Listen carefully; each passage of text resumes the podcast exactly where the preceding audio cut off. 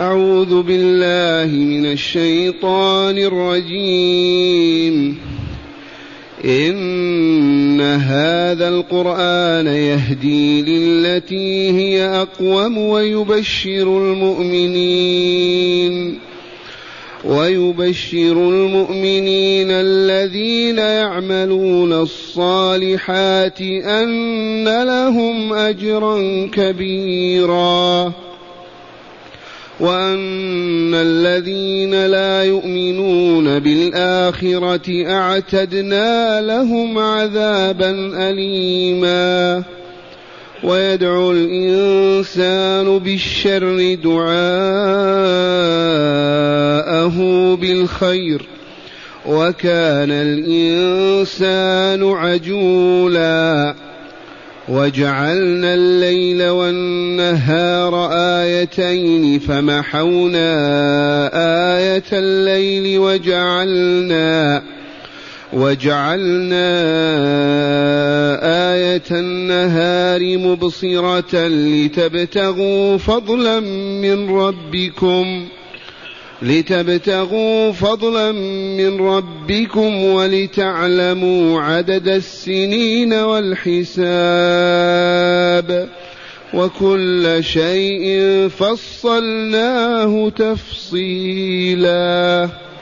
معاشر المستمعين والمستمعات من المؤمنين والمؤمنات هذه الأخبار الإلهية الصادقة.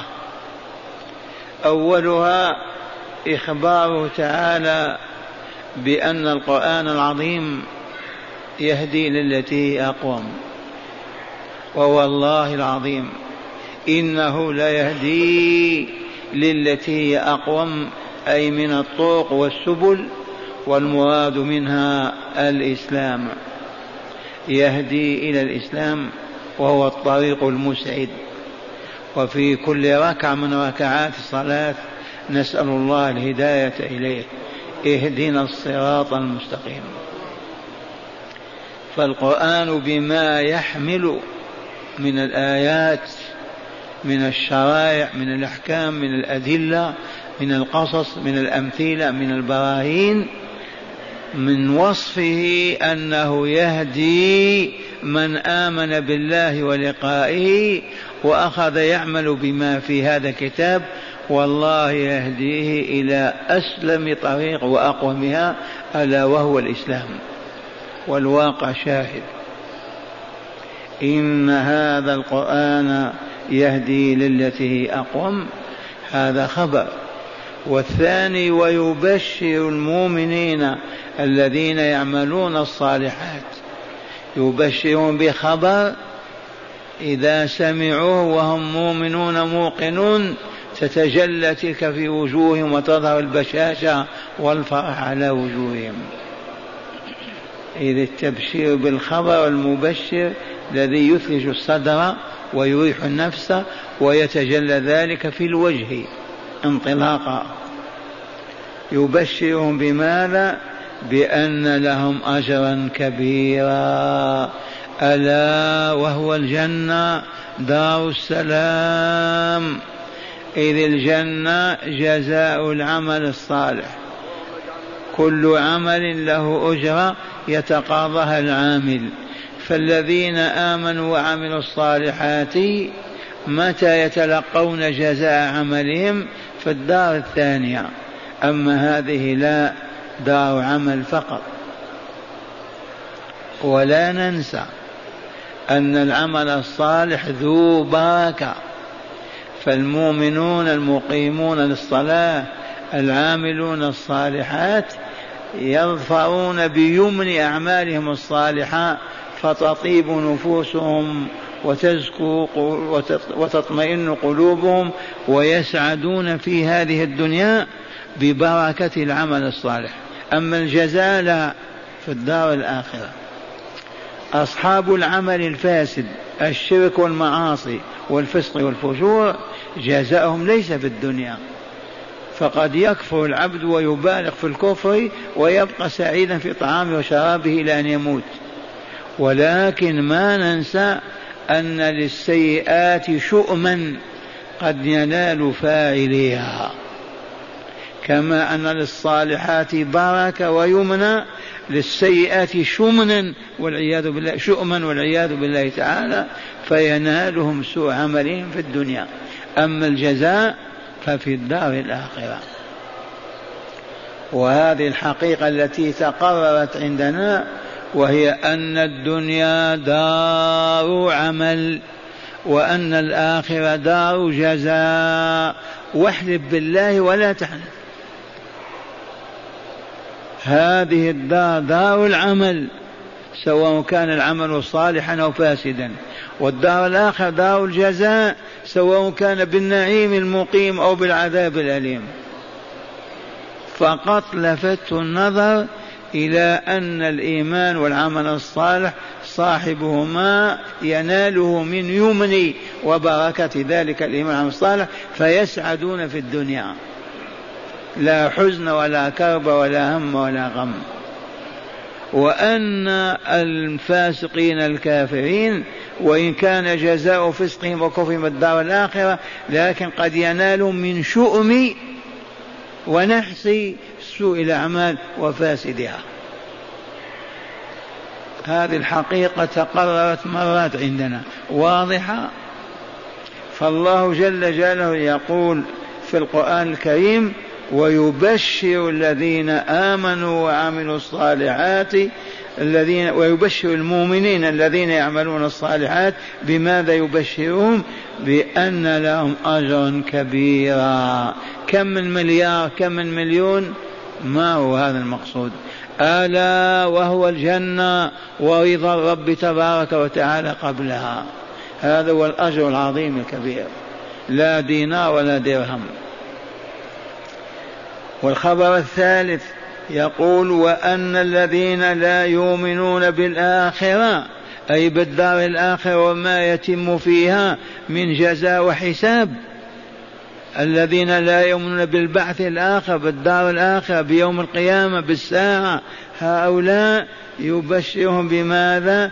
بأن لهم عذابا أليما عذابا موجعا. ألا وهو عذاب النار وما يتم فيها من أنواع العذاب على اختلافها وتنوعها. وقد بين تعالى أنواع العذاب في النار مفصلة في كتابه عز وجل. يكفي سوقوا ماء حميما فقطع ماءهم. إذا هذا الخبر الثالث. ثم قال تعالى ويدعو الإنسان بالشر دعاءه بالخير وكان الإنسان عجولا. الخالق للإنسان هو الذي عرف وضعه وطبعه وحاله بل هو واضع الطبع والصفة. يقول تعالى يدعو الإنسان الإنسان هنا المريض.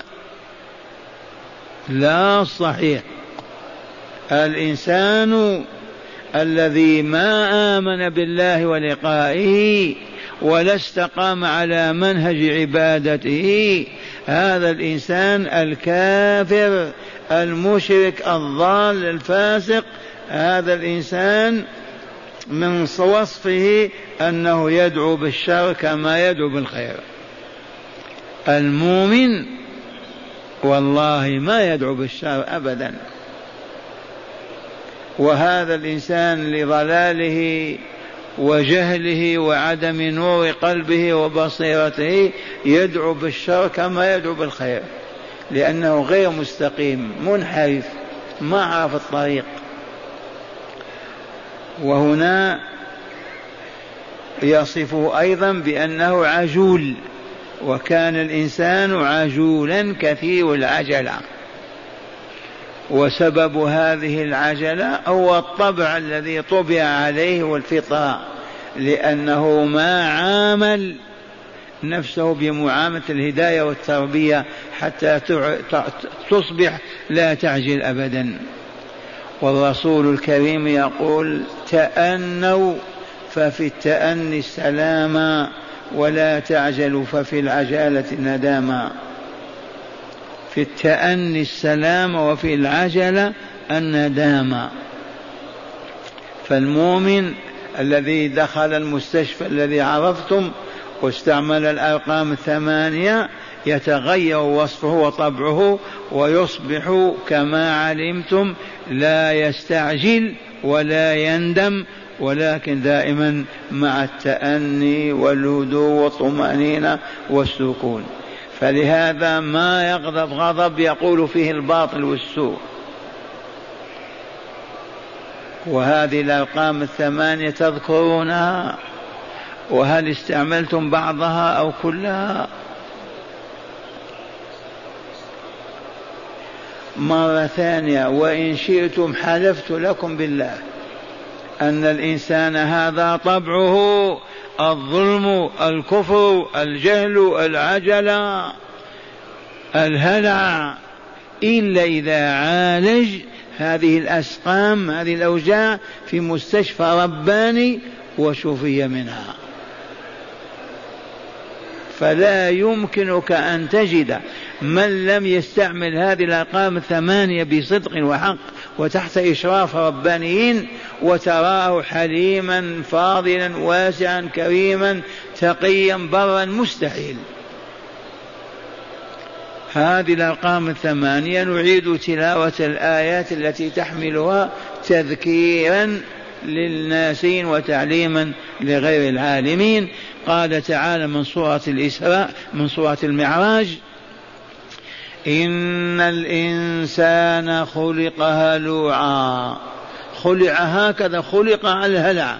طبعه غريزته فطرته. ما معنى الهلع؟ إذا مسه الشر جزوعا وإذا مسه الخير منوعا. إلا المصلين الذين هم على صلاتهم دائمون. والذين في أموالهم حق معلوم للسائل والمحروم والذين يصدقون بيوم الدين والذين هم من عذاب ربهم مشفقون إن عذاب ربهم غير مأمون. والذين هم لفروجهم حافظون إلا على أزواجهم أو ما ملكت أيمانهم فإنهم غير ملومين. فمن ابتغى وراء ذلك فأولئك هم العادون. والذين هم لأماناتهم وعهدهم راعون. والذين هم بشهاداتهم قائمون. والذين هم على صلاتهم يحافظون. كم رقما؟ ثمانية. بالأمس لفت النظر. إلى أن استعمال هذه الوصفة إن كانت تحت علماء ربانيين أفضل من أن تستعملها وحدك. فلهذا كان الرسول صلى الله عليه وسلم مهمته أنه يزكي ويعلم الكتاب والحكمة. يعلمهم الكتاب والحكمة ويزكيهم. فالذي ما يجلس في حجور الصالحين ولا يجالس العلماء الربانيين ويتعلم منهم كيف استعمال هذه الأرقام قد ما ينجح.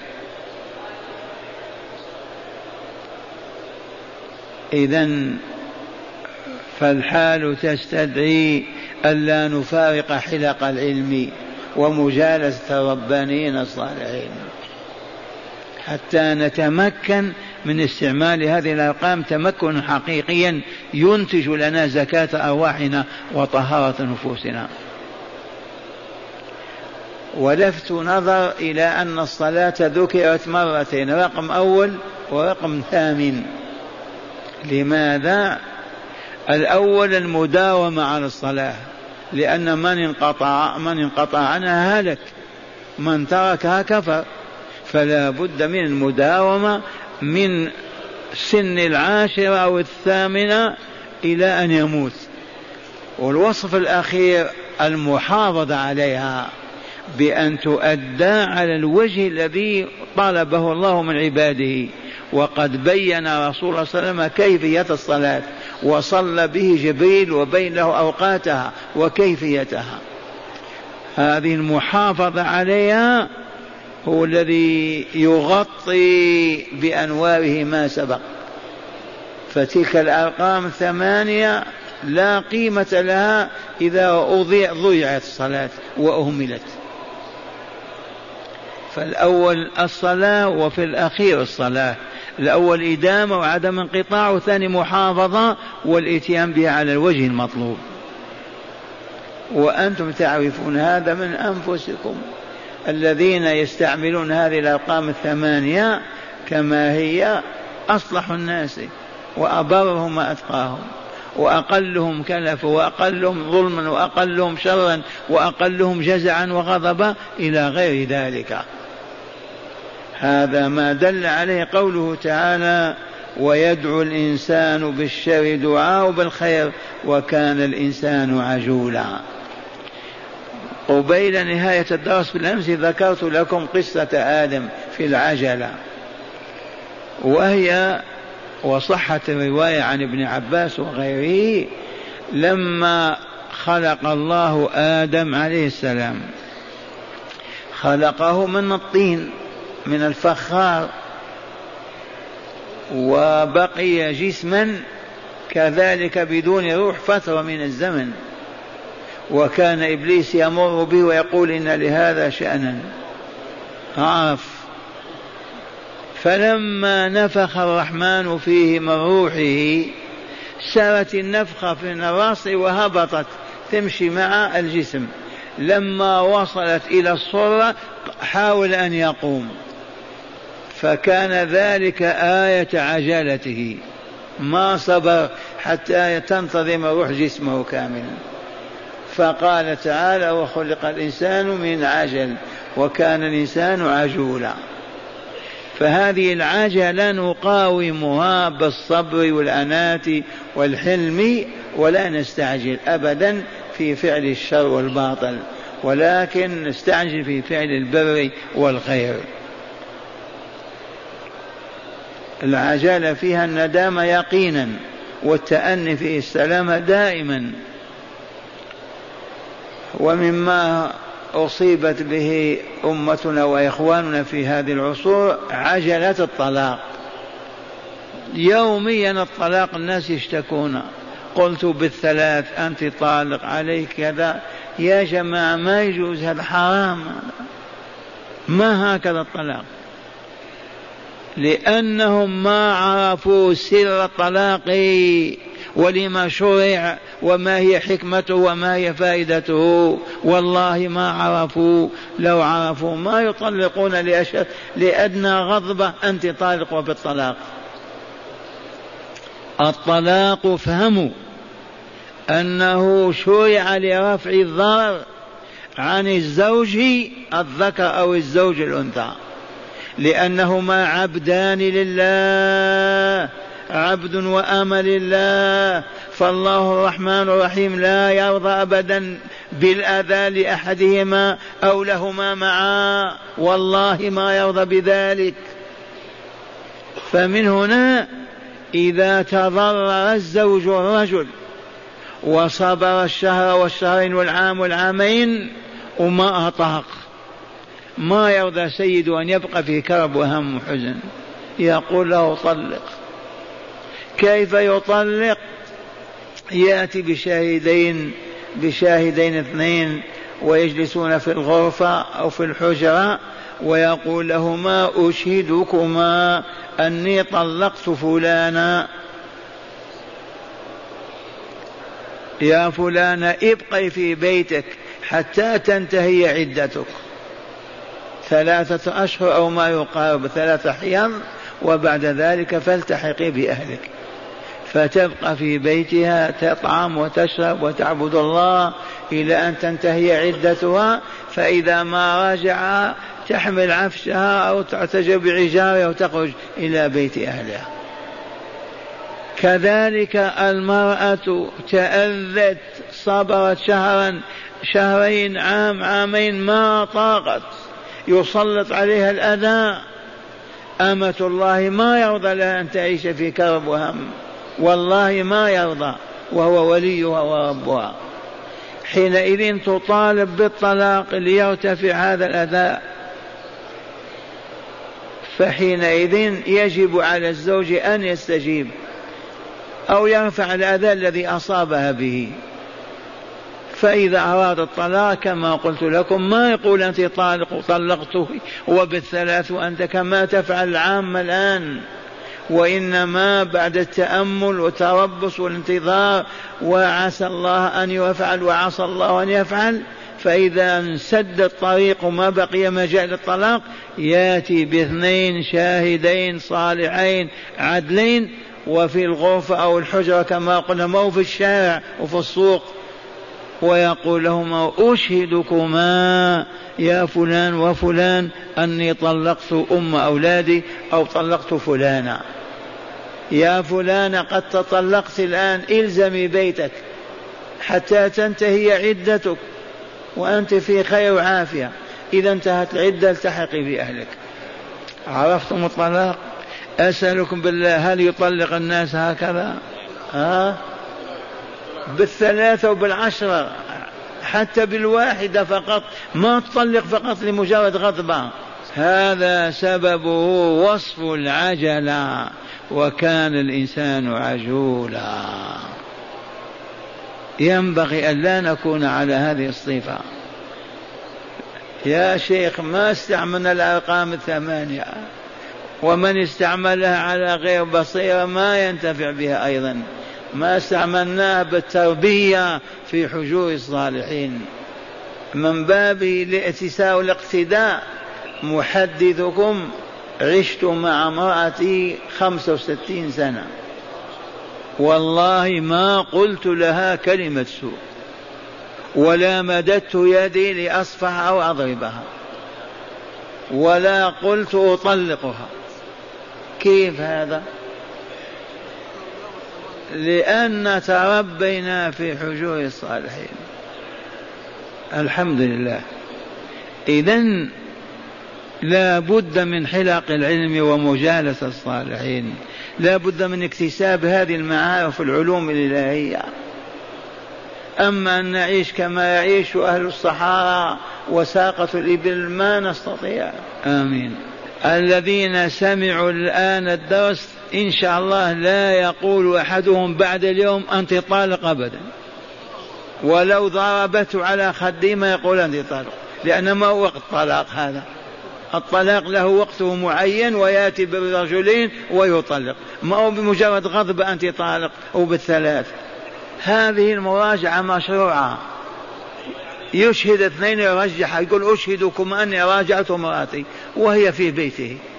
قبل أن تنقضي العدة فإن انقضت العدة لا ترجع إلا بعقد جديد ومهر جديد. فطلقته ما ذهبت إلى بيت أبيها هي معتدة لا بد من مدة العد ولو في بيت أبيها.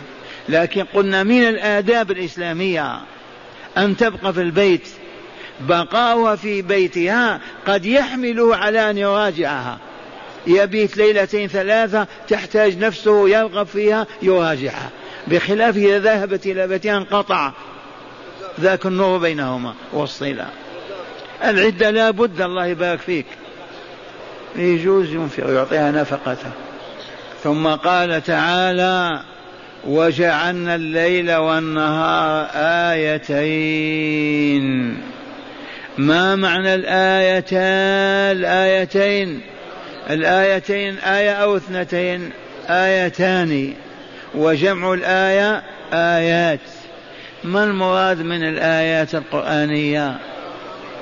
العلامات الدالة على أنه لا إله إلا الله وأن محمدا رسول الله وأن لقاء الله حق. الآية معناها العلامة الدالة على شيء. تقول له أريد بيت فلان يقول لك الشاعر الفلاني كذا قل له أعطيني آية تدلني عليه. يقول انحراف أو كذا أو كذا. يعطيه قلم يقول له أري فلان قلمي آية على أني بعثتك إليه مثلا فالليل والنهار جعلهما الله آيتين تدلان على ماذا؟ على وجود الله وعلى قدرته التي لا يعجزها شيء وعلى علمه الذي تغلغل في وانتظم كل شيء وعلى حكمته التي لا يخلو منها شيء ووالله لتدلان على هذا وأكثر. وجعلنا الليل والنهار. من أوجد الليل؟ آباؤنا أمهاتنا. من ساق هذا الظلام وغطى به الكون؟ من أوجد النهار هذا الضياء وهذا الإشراق والنور؟ في غير الله يمكن أن يكون صنم حجر كوكب رجل ولي إنسان مستحيل. جعل الله الليل والنهار آيتين تدلان دلالا قطعية لمن تأمل وتذكر وتفكر على وجود الرب الخالق لليل والنهار وعلى علمه الذي أحاط بكل شيء وقدرته التي لا يعجزها شيء وإلا كيف يوجد الليل والنهار وعلى حكمته التي لا يخلو منها شيء. هل يوجد شيء موجود بدون حكمة إلهية؟ مستحيل. آيتان فقال تعالى فمحونا آية الليل محونا النور والضوء وأصبحت ظلاما كذا ولا لا؟ وجعلنا آية النهار مبصرا يبصر الناس بالضوء فيها كلما أرادوا أن يبصروه. فهي تساعدهم على الإبصار والنظر. من فعل هذا يرحمكم الله؟ أمريكا الصين اليابان. لا بد من فاعل وإلا لا. هل يوجد طعام بدون طاهية؟ هل يوجد كاس من بدون من يصب الماء؟ مستحيل. لما يوجد الليل والنهار؟ بلا موجد. ألا لعنة الله على الكافرين؟ ما أصمهم وما أعماهم. كان فقط يسأل في العرب في المسلمين في العالم من خلق هذا الليل؟ كيف أوجده؟ من أوجد النهار؟ ما يسألون أبدا حتى لا يعبدوا الله ويستمر على عبادة الشياطين. وجعلنا الليل والنهار آيتين فمحونا آية الليل من الضوء وجعلنا آية النهار مبصرا ما العلة في ذلك؟ لما فعل الله هذا؟ يلهو يلعب يعني تعالى الله عن اللهو واللعب. لما يفعل هذا؟ قال من أجل أن تطلبوا رزقكم من ربكم. في النهار المسحات في يدك المعول في يدك الكذا المطرقة تعمل تحضر تصنع لتوجد قوتك وتهيئ لك ولأسرتك. لتبتغوا فضلا من ربكم لو كان الظلام قاتم عام يستطيع الإنسان يفني أو يفعل شيء ما يستطيع. محونا آية الليل لتبتغوا فضلا من ربكم و ولت... نعم. فمحونا آية الليل وجعلنا آية النهار مبصرة. محونا آية الليل لننام في الليل ونستريح. ولهذا الآن لما جاءت الكهرباء أحدثت مشاكل. حرم الناس النوم في الليل. ويظلون في النهار نايمين. عكسوا الفطرة عكسوا غريزة ظلموا أنفسهم والعياذ بالله تعالى. لو كنا نملك لقلنا الساعة العاشرة تنطفي المصابيح. ما يمشي أحد. انتهت الكهرباء. ناموا بالقوة. كما تنوم المرأة بنتها أو ابنها. تطفي عليه النور. لكن ما نحن رشداء. الآن يظلون الأولاد وكذا لولا المدارس في وقت الدراسة ما ينامون أبدا في الليل. لا ينامون إلا في النهار. خالفوا الفطرة وإلا عاكسوها ما يستفيدون ما يتلذذون برحمة الله عز وجل. وجعلنا الليل والنهار آيتين تدلان على وجودنا وعلمنا ورحمتنا وقدرتنا ونحن الله الخالق الرازق لا إله إلا نحن. فمحونا آية الليل جعلناها مظلمة وأضعنا آية النهار مبصرة لماذا لتبتغوا لتطلبوا رزقكم من ربكم فضلا من ربكم؟ لأن الرزق من خالقه من موجده من هي أسبابه أليس الله منه؟ تبتغوا فضلا من ربكم أولا وثانيا لتعلموا عدد السنين والحساب. لو ما كان الشمس والقمر كيف نعرف الليل من النهار؟ كيف نعرف؟ ما نعرف. كيف نعرف الليل من النهار؟ قلنا ما نعرف. كيف نعرف الأسبوع من الشهر؟ كيف نعرف الخمس أيام والستة؟ كيف نعرف السنة من السنين؟ لولا الشمس والقمر. أي لولا الليل والنهار. الأرقام الحسابية تجدي والله ما تنفع. وجعلنا الليل والنهار آيتين فمحونا آية الليل وجعلنا آية النهار مبصرة. لماذا؟ لتبتغوا فضلا من ربكم أولا ولتعلموا عدد السنين والحساب. نحن في حاجة إلى الحساب وإلى لا. دين مضى عليه كذا وعدنا معه كذا كيف نعرف؟ لا بد من الحساب. الصيام كيف نصوم؟ الحج كيف نحج؟ لولا هذا القمر والشمس. ولتعلموا عدد السنين والحساب. قولوا شكرا لله الحمد لله الحمد لله. الحمد لله الحمد لله. وإبراهيم نوح كان من الشاكرين وإلا عبدا شكورا. ذكرت النعمة قول الحمد لله الحمد لله الحمد لله على ما أفضل علينا وأنعم علينا وأعطانا نعمة الليل والنهار. لنبتغي فضلا من ربنا ولنعلم عدد السنين والحساب في أمورنا وشؤوننا في هذه الحياة. لمن الحمد لله الحمد لله. وكل شيء فصلناه تفصيلا. كل شيء تحتاج إليه البشرية في هذه الدنيا والله لقد بينه الله في هذا الكتاب. ما فرطنا في الكتاب من شيء تبيانا لكل شيء. ولكن حولوا القرآن إلى الموتى. ألف سنة من القرن الرابع والمسلمون يقرؤون القرآن على الموتى فقط. فيكم من يرد علي؟ من أندونيسيا شرقا إلى موريطانيا غربا. لا يقرأ القرآن ولا يجتمع عليه هكذا دراسة وتعليم إلا على أنه يقرأ على الموتى. إذا كيف نعرف؟ والله فصل في كل حاجاتنا ومتطلبات حياتنا في الدنيا والآخرة مبينة مفصلة في القرآن يجب إذا أن نجتمع عليه وأن نتدارسه وأن نقرأه وأن نسأل عنه حتى نعلم وإلا كيف نعرف؟ مستحيل وكل شيء فصلناه تفصيلا مبينا واضحا الصلاة والزكاة والصيام والحج والجهاد الديون القضاء كل متطلبات الحياة الجيرة السفر لا إله إلا الله. ومع هذا طوينا المصحف ووضعناه على الرفوف وحكمنا الهوى والشياطين تسوقنا فعطلنا شريعة الله.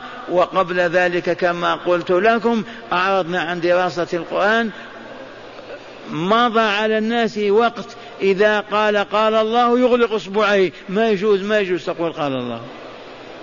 ماذا نصنع بالقرآن إذن؟ قالوا اقرأوا على الموتى فلا تسمع جماعة تقرأ القرآن إلا ليلة الموت. والعياذ بالله تعالى. معاشر المستمعين إليكم هداية الآيات. أي ما تضمنته هذه الآيات من الهداية. الهداية إلى أين؟ إلى رضا ربنا. اولا إلى أن نستقيم على منهجنا على الإسلام ليرضى عنا ربنا. هذه الهداية.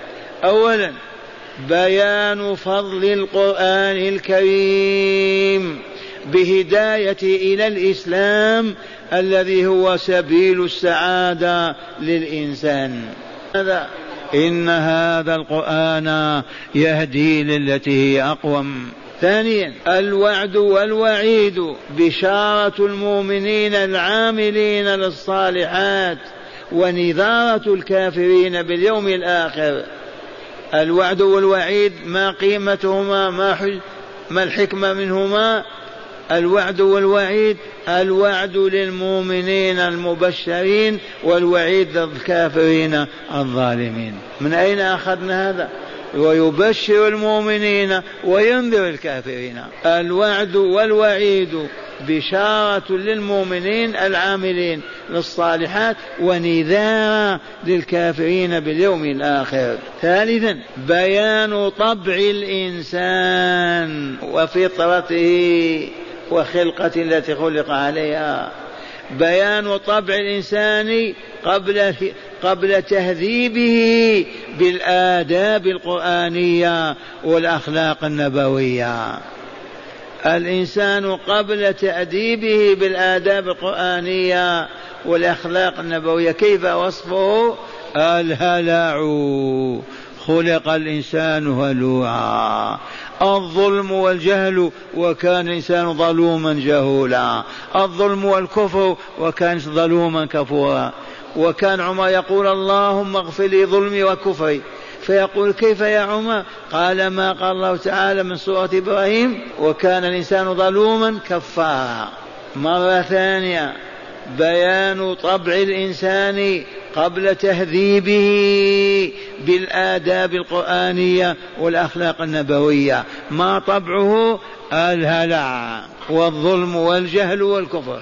والله كلها. رابعا كون الليل والنهار آيتين تدلان على الله تعالى وتقرران علمه وقدرته وتدبيره. كيف نعرف أن الله مدبر؟ بآية الشمس الليل والنهار.